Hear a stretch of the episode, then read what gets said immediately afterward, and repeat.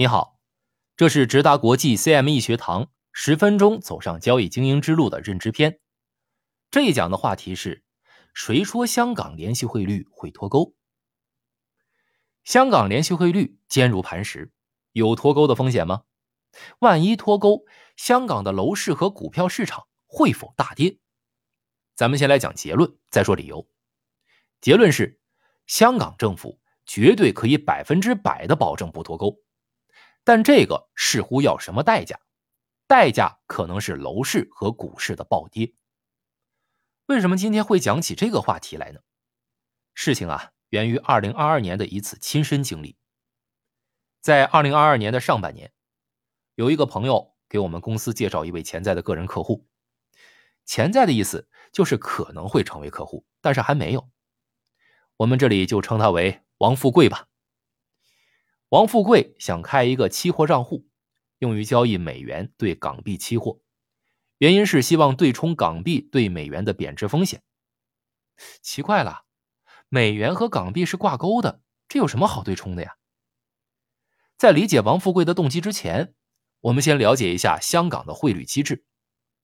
香港金管局允许的波动范围是一美元兑七点七五到七点八五港币之间。这种挂钩的方式叫联系汇率。香港金管局怎么把汇率固定在这个范围呢？很简单，金管局向商业银行承诺港币对美元的最低价格为七点八五港币兑一美元，只要银行愿意，可以按照这个汇率把手上的港币卖给金管局换美元。所以，只要汇率一旦超过七点八五，比方说七点八六。银行基于无风险套利的动力，会非常乐意用七点八六的价格向任何人买入港币，再把港币以七点八五的价格卖给金管局换回美元。七点八六减去七点八五，银行赚了零点零一的汇率。通常银行的交易都是按亿来计算的，如果是十亿，那么这个操作就值一千万港币了。所以七点八五的汇率被称为。弱方保证汇率，弱是指港币弱势。那么倒过来，当汇率为一美元兑换七点七五港币的时候呢？金管局也设立了一个强方保证汇率，七点七五就是美元兑港币的最低价格。所以银行也一样，很乐意用低于七点七五的价格，比方说七点七四，来跟任何人购买美元，并支付港币。然后银行就可以用七点七五的价格把美元换回港币套利，一来一回也赚零点零一。现在明白了联系汇率的机制，你就会跟我产生一样的疑问：既然如此，港币对美元的风险最多有一千个基点，这没有必要对冲风险吧？除非你觉得港币会和美元脱钩。哎，王富贵啊，确实是有这样的想法。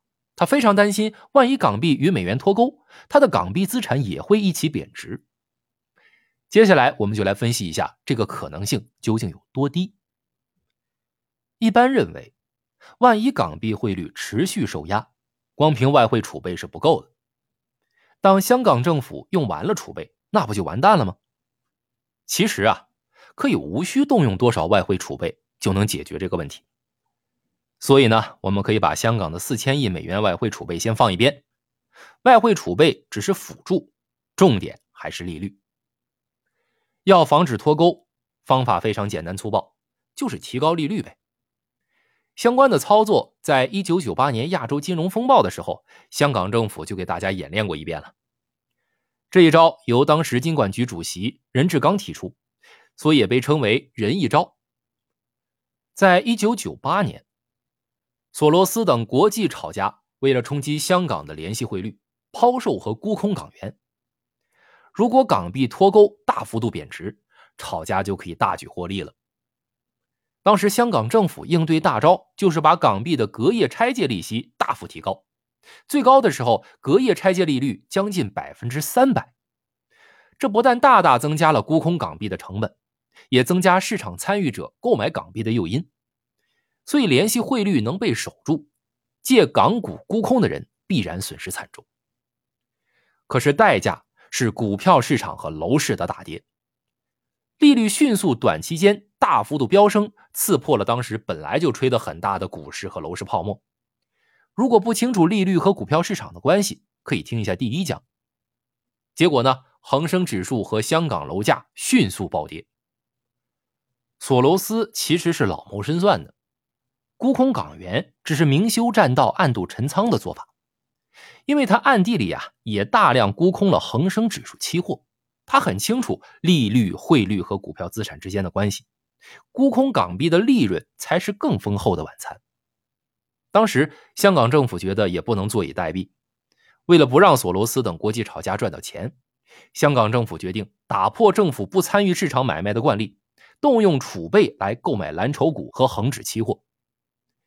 听经历过此风浪的前辈说呀，当时报价终端看到的蓝筹股就只有一个价位，这个价位就是香港政府的订单价，把所有如洪水般的孤单啊全都接下来。最终的结局应该都知道了，索罗斯大败而回，而香港的股市和楼市经历了长达五年的调整。恒生指数跌了超过一半，楼市呢跌了百分之七十。在二零零三年非典的时候，在香港买楼成负资产的超过了十万人。所以在极端情况下，香港政府是可以选择不脱钩的。与其担心汇率，还不如担心资产价格。所以王富贵需要对冲的标的不是港币，而是股票市场和楼市。一般认为货币贬值是坏事其实适当的汇率贬值啊是好事儿，因为可以缓冲经济波动对资产价格的影响。同样的资产，假设货币已经贬值了百分之三十，看似很惨烈，但对于国外投资者来说，那便是更加便宜和吸引的资产。汇率不动，反而是失去了调节功能。当然，汇率固定也有其他的好处，例如交易成本。香港与美国贸易额庞大，二零二零年就达到五百三十九亿美元，而同年香港 GDP 是三千四百六十六亿美元，固定汇率可以节省大量的交易成本。广东话有一句谚语：“针没有两头利”，指绣花针不可能两边都是锋利的，背后的意思是一项政策不可能只有好处而没有坏处。虽然联系汇率的好处和弊端都很明显，但联系汇率实施多年，而且运作良好，看不到香港政府要放弃的动机。故事的最后，我们公司并没有给王富贵提供相关产品交易的服务，这是因为相关合约没有流动性，他开仓后不一定能有一个合理的价格平仓。保障客户利益的情况下，相关交易是不允许的。如果下一次啊有人跟你说连续汇率脱钩风险的时候，那你就把九八年的风浪告诉给他，他们要对冲的标的不是汇率，而是资产。相对而言，美元对其他主要货币的汇率风险是市场普遍关注的。如果想对冲美元对这些货币的风险，可以查看文稿，我把 CME 的美元对澳元、欧元、英镑和日元的合约都放在了文稿内。在了解了利率对股票、债券和汇率的影响后，我们下一讲开始进入一个新模块——资产模块，一起深入的认识一些具体的资产标的，例如纳斯达克指数、黄金、石油和内房债券。今天的课程就讲到这里。如果你喜欢我们的课程，欢迎分享给你的朋友。如果你是在喜马拉雅 FM 或者 Podcast 收听我们的课程，别忘了关注我们频道。点赞和月票。另外，如果你对课程有什么提问和反馈，可以在留言区留言，之后精选留言和问题会放在加餐内容，我们会对问题作为解答。谢谢。每天十分钟，帮你走上交易精英之路。这里是直达国际 CME 学堂。